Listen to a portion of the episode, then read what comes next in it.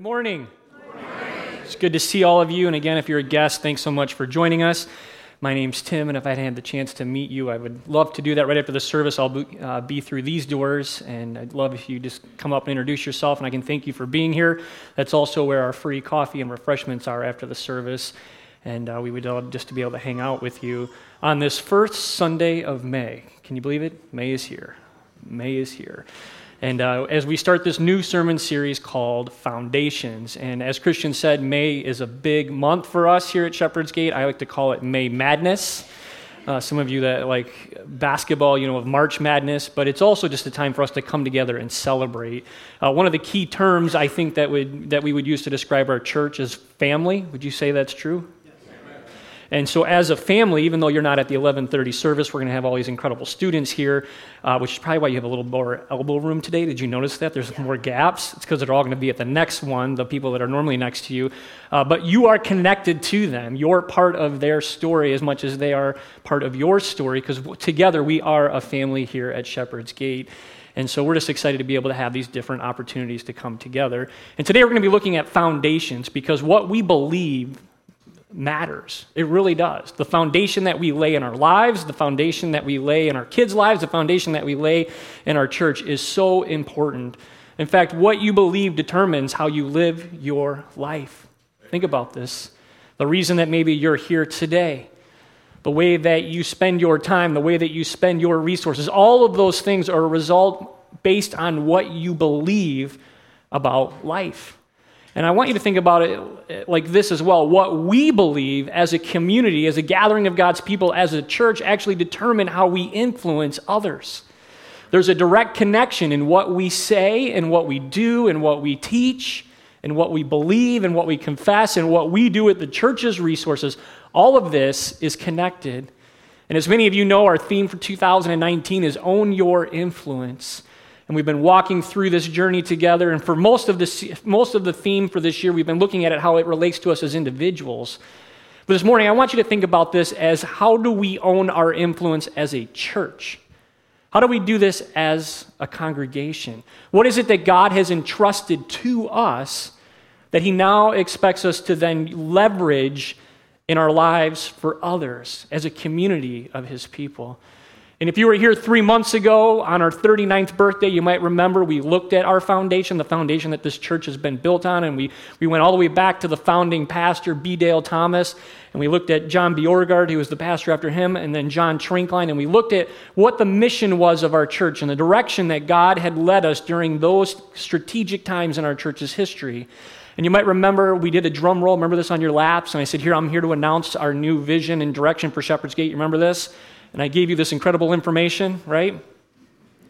Because we don't have one, right? We're trying to figure this out as a church. What is our mission? What is our vision? What is our strategy as we move into the future? And as I told you three months ago, the, the goal of this is to do this together as a family, as a church, as a congregation. And so you got a lot of paper on your way in. Did you notice that? Some of you are, why does the ushers keep giving me all of this stuff? They gave you that stuff because I asked them to give that stuff to you. And so if you have this card, I would just encourage you to grab this card because together, as we're figuring this out, as we've been reading books, as, as we've been diving into this, we need your feedback. We need to hear from you of why you think our church exists. Why does Shepherd's Gate exist? Are we just another church and so we come together and it's like Groundhog's Day? You guys just show up on Sunday and, right? We sing, we pray, we read God's word, we pray, we sing, we eat a cookie, we leave, right? Like, what, what, what is it that God has called this congregation to? Why are we strategically placed in Shelby Township on 23 Mile? We're getting all these new neighbors. You notice all the buildings that are going up. What they're like coming around on all sides. Like, what is all of this for? What is the purpose, God? What is it that you have for us? And we would love to hear why you believe Shepherd's Gate exists. What, is, what are we uniquely positioned to do? And today we're going to be looking at one of the foundational things that we believe as a church. It happens to be communion. And communion actually brings us together in community. And community is a vital part of our congregation as well. And so um, there's chair Bibles in front of you. I invite you to grab one of them. We're going to turn to page 958. We're going to be looking at 1 Corinthians. uh, which was actually uh, the book that we looked at the first five weeks of this year, and we strategically um, skipped over the passage that we're going to look at this morning because we knew that we'd be coming back to it now in May. But it's 1 Corinthians, the, the 11th chapter, page 958. If you don't have a Bible, we would encourage you to take the one home that you're holding right now uh, with you. We just believe that's the greatest gift that we can give you, so please make sure you do that today. But 1 Corinthians chapter 11, beginning in verse 17, is Paul talking to the church in Corinth, the church that he planted, and he's received word about some of their practices and some of the things that has happened again as a corporate body. And so they weren't really owning their influence, and he's kind of calling them out on it and saying that they veered from the plan that God has for them. And so, in, in love and grace, this is what he says to them.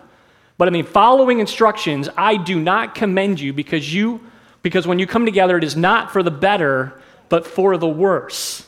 Now, stop there for a moment. You imagine if someone came in here and said that to us, that when we gather on Sunday morning, this actually isn't very beneficial. In fact, it's the exact opposite. We have veered so far from God's plan that it's actually worse that we come together as a church rather than it being a positive and it better for you and for our I mean, that's crazy, isn't it? I mean, that's just really hard to hear. But he says, For in the first place, when you come together as a church, and I like this because he uses the word when, right? He is assuming and he knows they're continuing to meet. They're continuing to meet as a church. I hear that there are divisions among you. Imagine that, a church having divisions. That never happens, right? Everybody loves everyone. No one ever says anything negative about somebody else in a church, right? No? No, we're like everyone else, aren't we? And he says, And I believe it in part, for there must be factions among you in order that those who are genuine among you may be recognized.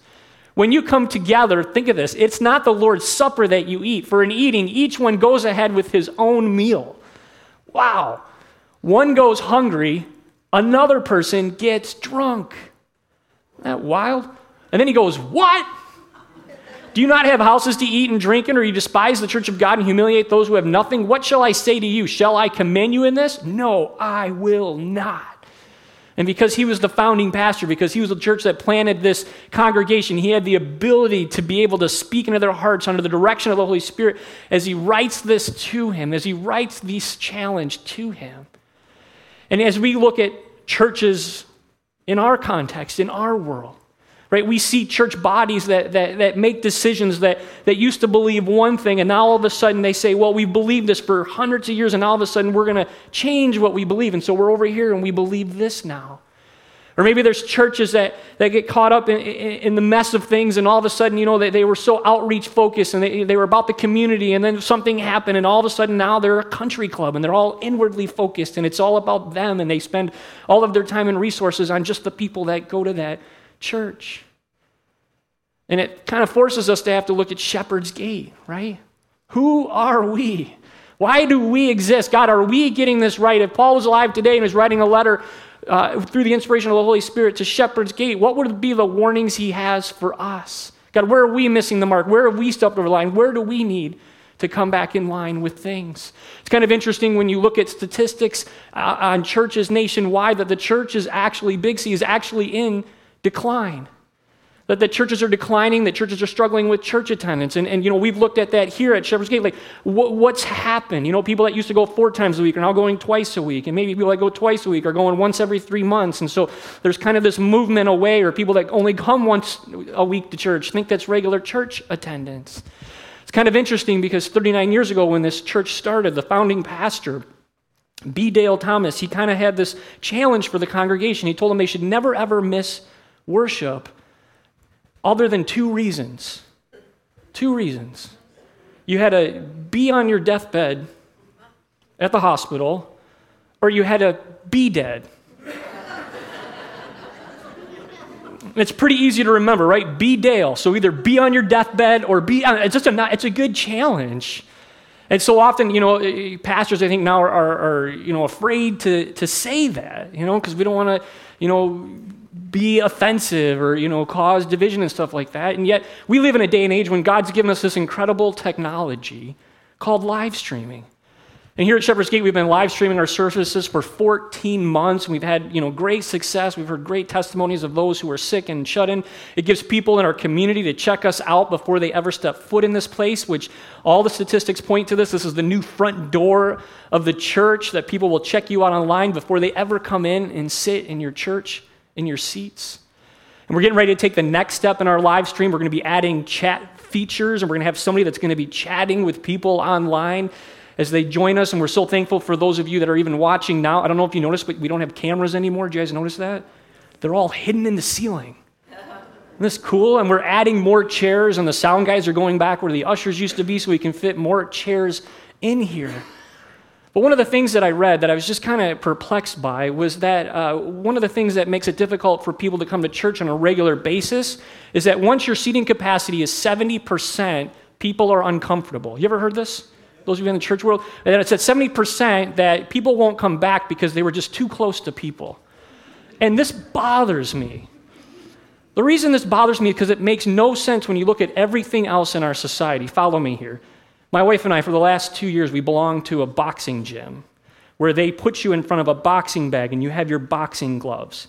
And the person that's next to you is you can reach out and you can touch them on the left and on the right. And you can put 50 to 60 people in a boxing gym where everyone is punching a boxing bag with all of their might. And as you can imagine, sweat is flying everywhere.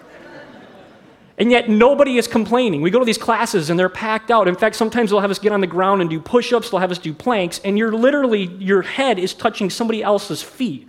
I mean, you're, you're, you're that connected to each other. We just switched to this place called Lifetime. Any of you go to this gym called Lifetime Fitness, these big gyms?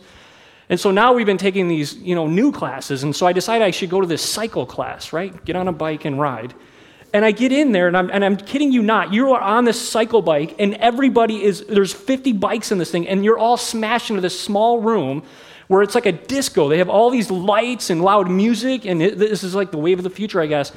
Everybody looks like garbage, everybody's sweating, and nobody's complaining that they're smashed in there together. Not one person right? So I sit there and I go, wait a second, why is it when people come to church and they have to sit next to somebody that's actually showered and wearing dress clothes and has cologne or perfume and their knees touch, oh, that's it, that's out. They're not coming to church anymore. I, doesn't, I don't understand this. And the only other example I could use for this is on an airplane. How many of you been on an airplane? Right?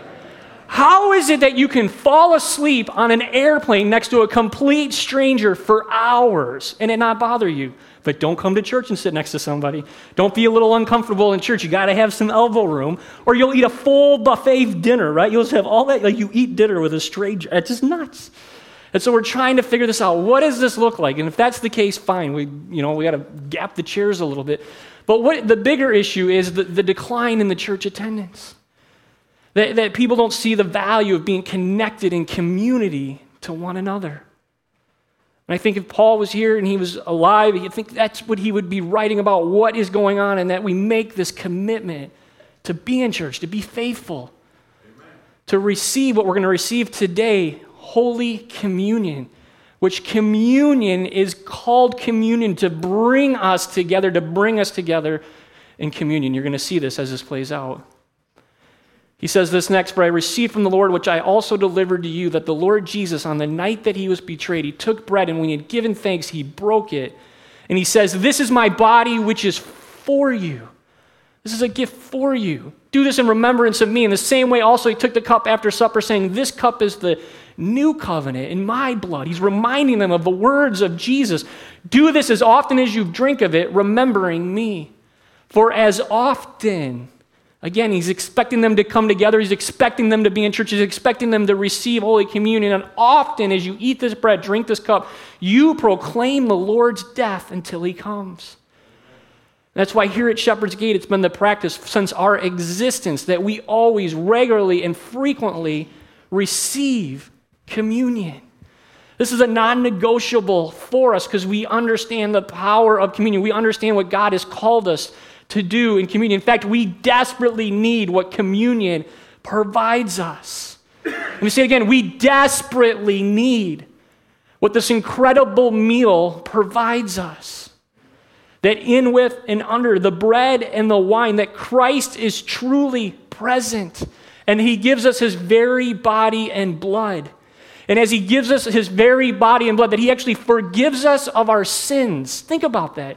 You receive the forgiveness of God when you receive communion. And as you are receiving the forgiveness of God, he's actually strengthening your faith. He's putting part of him in your heart and in your life so that when you leave here and you face this crazy world and you face the obstacles that you face, that God is going to be there with you and give you the wisdom and guidance and help you navigate life.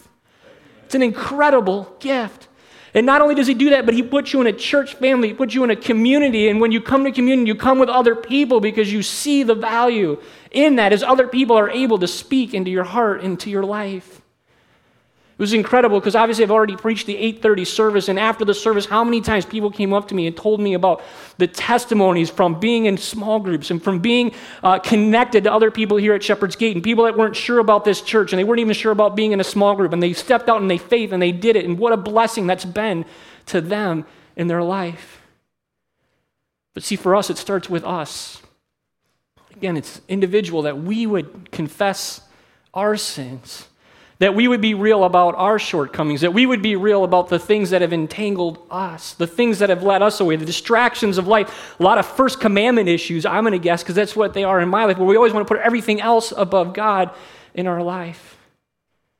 You know, it's interesting when you kind of look at even the small sins, right? Even though all sins are equal, like unforgiveness, and how so often we still struggle with unforgiveness or bitterness or jealousy or resentment or gossip or hatred. I mean, go on down the line, all the things that so easily entangle us. I'm here to tell you, I'm no different. I struggle with these things in my life. I struggle with these things in my family. I struggle with these things in my marriage. In fact, you might remember a couple weeks ago we had Holy Week, and Holy Week's kind of a big week for us here at Shepherd's Gate. You know, it can tend to be stressful for the staff, and we're trying to, you know, line up all these services and do everything that we can just to, to honor God and to bless you and to bless those that maybe have never been here before and, and tell them who Jesus is and point them to the gospel. And I'm a planner, and so I had planned everything out, and I was just expecting to have this like week where I would just spend most of my time with God and, you know, going over my messages and just making sure that everything was lined up correctly. And so I even went to bed early. You know, the plan was to go to bed early every night so I get the proper amount of sleep. And, and especially on Holy Week, that on Tuesday and Wednesday and Thursday, I would spend all of that time just preparing my heart, preparing my mind. And when you know, Monday night came. And it was about two in the morning. And I was sound as asleep, sound as asleep as a baby. And I was holding on. Is any, do any of you hug pillows when you sleep? Anybody do that? I don't know why, but I do.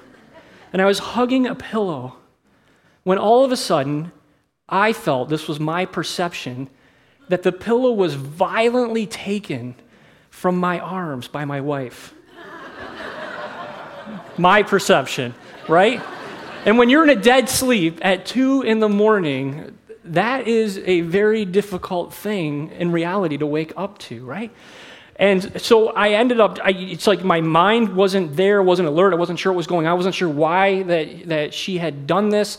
Um, and so the next morning, I was not a happy camper.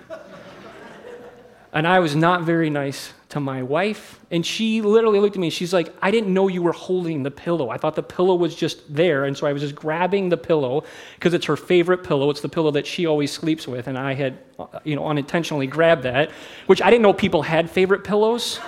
Um, do any of you have that? Does anybody, you have a pillow? So you will wake your spouse up if they, look at this. I, we most of think about the people that don't have a favorite. There's a hundred pillows probably on your bed like mine. Can't you just use a different pillow? No, it has to be that pillow. And so we argued all morning, took the boys to school. We argued all afternoon. It shut my marriage down for two days. I'm not joking. She can tell you this. And it was me because I was holding on to bitterness and resentment because in my mind, it, no matter what she said, she knew I was holding it and she violently took it. And she's like, I would never violently take a pillow from you.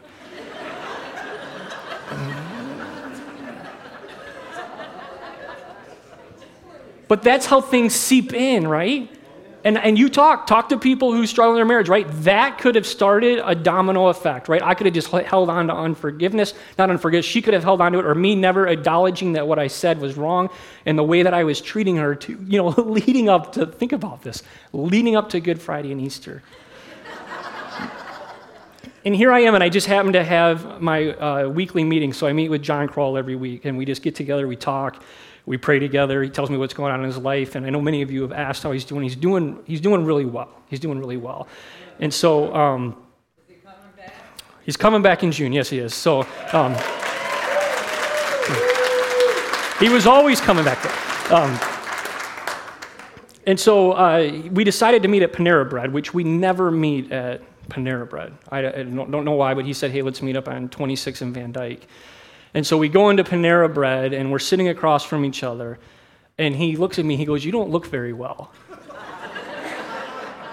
I got to remember the point of our meetings is not to talk about church. We try really hard not to talk about church. We talk about our personal lives, him more than me. I'm supposed to be there as a support system for him um, as he's continuing through his sabbatical. And so I said, No, I'm fine. I'm fine. I don't know what you're talking about. I'm fine. And those of you that know John Kroll know that all he has to do is take his arms like this, he'll fold them like this, and he'll turn his head to the side. And it's like the Holy Spirit comes out of him. And he looked at me and he said, Really? And I kid you not, tears started coming down my cheeks. I started crying, and I cry four times a year, right? You say I have four emotional breakdowns a year. I am not a crier, I'm not an emotional guy. I was worried. I'm like, oh my gosh, people are going to see us. They're going to wonder why, why am I so emotional? Why am I having a breakdown of Holy Week? This is nuts. This isn't what this is supposed to be about. Then I remembered I was in Panera Bread, which I was happy because construction workers and big, strong dudes don't go to Panera Bread, right? More women, so it was a safer space. And so we got to talk and share our feelings, and it was great and he pulled me out of it. Somebody in my community, somebody from his church, we were able to talk in dialogue. And he was able to help me through that. And I went home and I did what I should have done from the very beginning not accuse my wife of something she didn't do, but also say, I'm sorry for being a jerk. I'm sorry for treating you this way. And I'm going to be honest with you, there's sometimes when we're sitting here for communion and we may have fought the night before, we may have fought that morning, and I have to literally turn to her and say, I'm so sorry. I'm so sorry. Forgive me. And that's what God has called this church to do. If you read this passage, if you read Corinthians and all the struggles that they had, most often it was about forgiveness for each other. That there were still divisions. He uses this word divisions over and over again throughout all of Corinthians. But here's the good news for us is the word remembrance in the text means that we actually relive the experience all over again. We think about communion and we, and we say that we do this in remembrance of Him, we don't relive our sin over and over again. What we relive is what Christ has done for us on the cross that He bled and died, that He took our sins, our failures, our shortcomings, whether it's anger toward a spouse or something we said or something we watched or something we did, whatever that sin is, and He paid the penalty for us. And when we receive it, we proclaim that. We agree with that. We say He did something that we can't do for ourselves, that while we were dead in our sins, Christ died for us. We relive it over and over and over again. We're reminded of what He's done. But not only are we reminded of what He's done, we're reminded of the grace and the mercy that He gives us in this meal.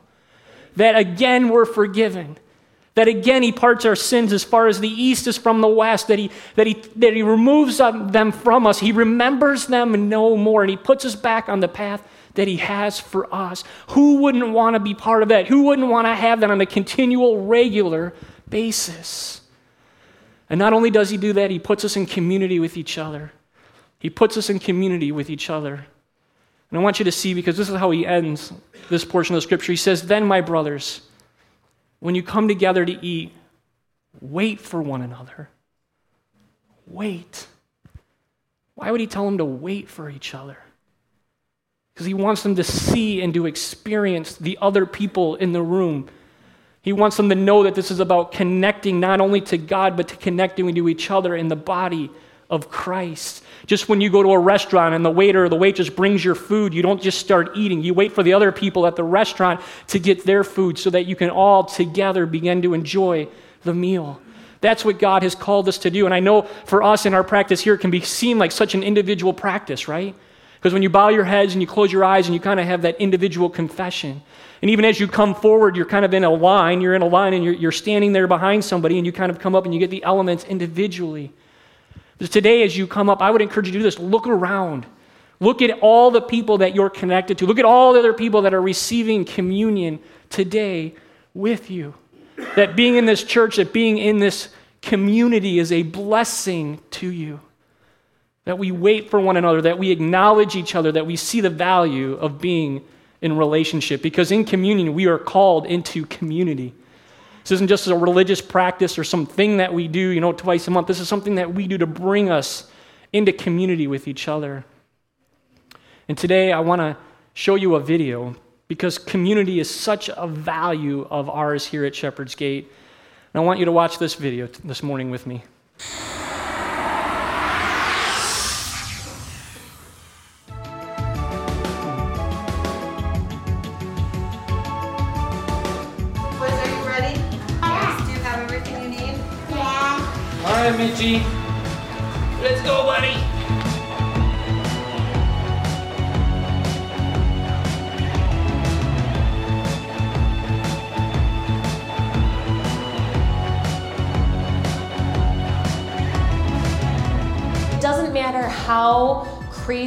Hectic your life is. You know, sometimes it seems like it's it's insane to try to get one more place in the week, but every single time we meet, we leave here saying, "Wow, we really needed that, and we are so glad we came. I don't just come for the, the cookies and the barbecues and stuff. I, my favorite part is really the uh, the Christian friendships and the, and the, Christian families we get to, to spend some time with uh, a couple times a month uh, and kind of do life together.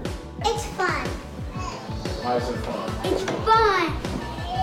Because we can play. Because we can outside, outside and inside. And, and we're going to make a fort. And have you guys all become close friends? Yeah. We've been around each other for a long time, so partly yes. For me growing up, it was always very special to have um, my close friendships and relationships with um, other kids from church, and I always wanted that for, for our kids. So just to see the kids all grow together in their faith and when they get excited to see each other at church on Sundays, it's just uh, it's really special and, and important for, for them as they grow in their faith. So it's a great way to have a group of friends that if something comes up just in our everyday life, which it always does, um, if there's any issues, we know we have a group of people that we can contact and we can have them praying for us and we can reach out and we can have that support and that um, just the support from other Christians and knowing that they're praying for us and um, showing us the love that we need in times of difficulty in our life. Getting together to socialize and, and, and talk in amongst a group of other Christian-minded people, it was really uh, comforting and not as nearly as intimidating as I thought it was going to be. And uh, now it's something I look forward to every time we go.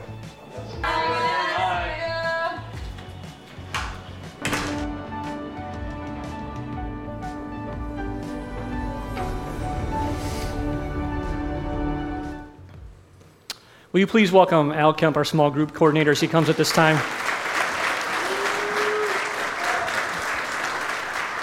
Al, what a blessing you've been for us here at Shepherd's Gate. You've been on staff in this position for the last year and a half. And can you just give us an update on, on the status of where we're at with our small groups and community here? And uh... Sure, Tim. Um, Tim referred, excuse me, Tim referred to community many, many times in the message today. And you know, in this large room, we're all together as a community, and then there's the 8:30 service, and then there's the 11:30 service, and you put all that together, and that's a large group of people. And Tim's delivering a message and, and ministries at a very high level. But where, where small groups come into play, it really takes, takes that community, community aspect and drills down to a very intimate and very personal level. We've got um, 32 active uh, small groups. Some people refer to them as house churches. Some people refer to them as small groups. We have 32 groups in existence today uh, that uh, have about 328 people, to be exact, adults that are participating in those groups. There's 78 children and young adults that also attend those groups with their parents. So there's a good portion of the um, uh, Shepherd's Gate population that are in attendance in those groups. And our goal is 100%. Right? We want 100% of people that call Shepherd's Gate home to be connected to somebody else to go through life together. I think that's what my bonus is predicated on. Yes. Yeah, So good. exactly. Well, even the video that we saw today is one of our young family groups, and um, maybe just explain uh, the journey that they've been on and what's happened with their group. Yeah, they, they, the group that, um, that, that you saw, uh, the video, they were in existence for quite some time and still are in existence. And um, there were six families with a lot of children involved, and they met on a regular basis. They were growing together, they were in God's Word together on a regular basis, and they were doing life together. Um, so it's not just strictly uh, 100% of the time in God's Word, but you saw the barbecue grill going, you saw playscapes in the backyard being used. Um, so they were doing, they were doing life together. Um, what had happened is God tapped one of those people on the shoulder and said, um, You need to consider maybe stepping out of that group and forming a group on your own. And she took that calling, and she did, and the group now has uh, ex- broken off. The person has broken off, it started a new group. There's six, six families involved with 19 children, 19 little children that are involved in that group also. And the, in the existing group, um, the group that she came from, it has, has built back up, and there's more, more families now involved in that group also. Isn't that incredible? It's awesome. So if someone's here today and maybe they haven't stepped over that line, they're still hesitant, they're, they're not sure about it, or, or maybe they're ready to jump into a group, what, what, what should they do? What's their next step? Well, the, the first thing is if, if it's on your heart, if it's, if it's even, you know, poking a little bit at you, that's God telling you that it's time to do something. And, and um, you know it, you hear it, you know it, and what you need to do is do something about it. Um, you could be, you could be first time, you've never been in a group before, get in contact with me. I generally, um, in between all services, I'm out in the fellowship hall. Uh, If you need to get a hold of me through the church office, get a, get a, call the church office. In the handouts that you had today, my contact information is there, my email and what have, have you is there, all, uh, is there also. Um, but it's not strictly just for somebody brand new getting into a group. You might be in an existing group now that you're saying, you know, I've been in this group for a while, and let's be honest, maybe it's getting a little stale, and it's time. Maybe I should step out and try to try to start something on my own.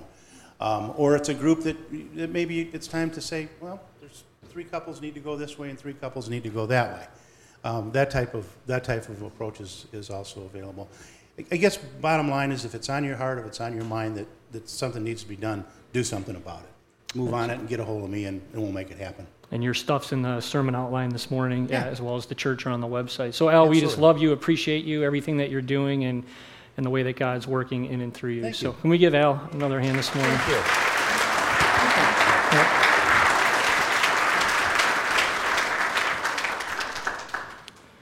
So here's the challenge as followers of Jesus, let's answer the call to be in community. Again, we know that this being such an important part of our church and being a family, and it starts today with the Lord's table. He calls us to Himself, He calls us into fellowship with Him, and He calls us into fellowship with each other. So will you bow your heads and close your eyes with me this morning?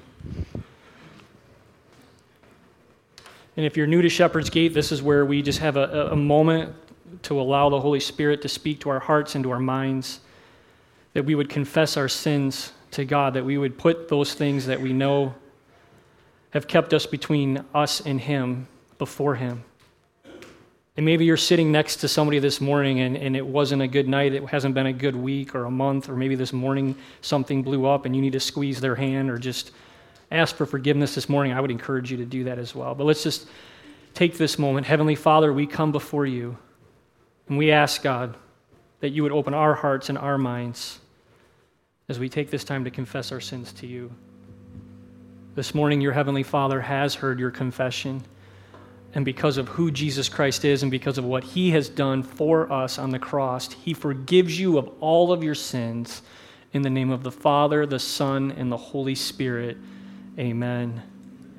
You see, on the night that Jesus was betrayed, he took bread, and when he had given thanks, he broke it and he gave it to the disciples and said, Take, eat, this is my body, which is given for you. Do this, remembering me. In the same way, after supper, he took the cup, and when he had given thanks, he gave it to the disciples and said, Take, drink. This cup is the new covenant of my blood, given and shed for you for the forgiveness of your sins. Do this as often as you drink of it, remembering me. And so we come now and we receive this incredible grif, uh, grace and mercy that our God has for us in this meal. Amen. Will you please stand with me? Now may this true body and true blood of our Lord and Savior may it strengthen you and preserve you and keep you in the one true faith until life everlasting. Amen. Receive the blessing of our Lord this morning. May the Lord bless you and keep you. May he make his face shine upon you and be gracious unto you. And may he look upon you with his favor and give you his peace. Thanks again for being here this morning. We hope that you'll come back and join us next week for Mother's Day and all throughout the month of May. Those of you that are watching online, hopefully you're still watching us. Uh, God bless you guys too. Hopefully we'll see you in church next week as well or again online. But have a great week and God's blessings to you.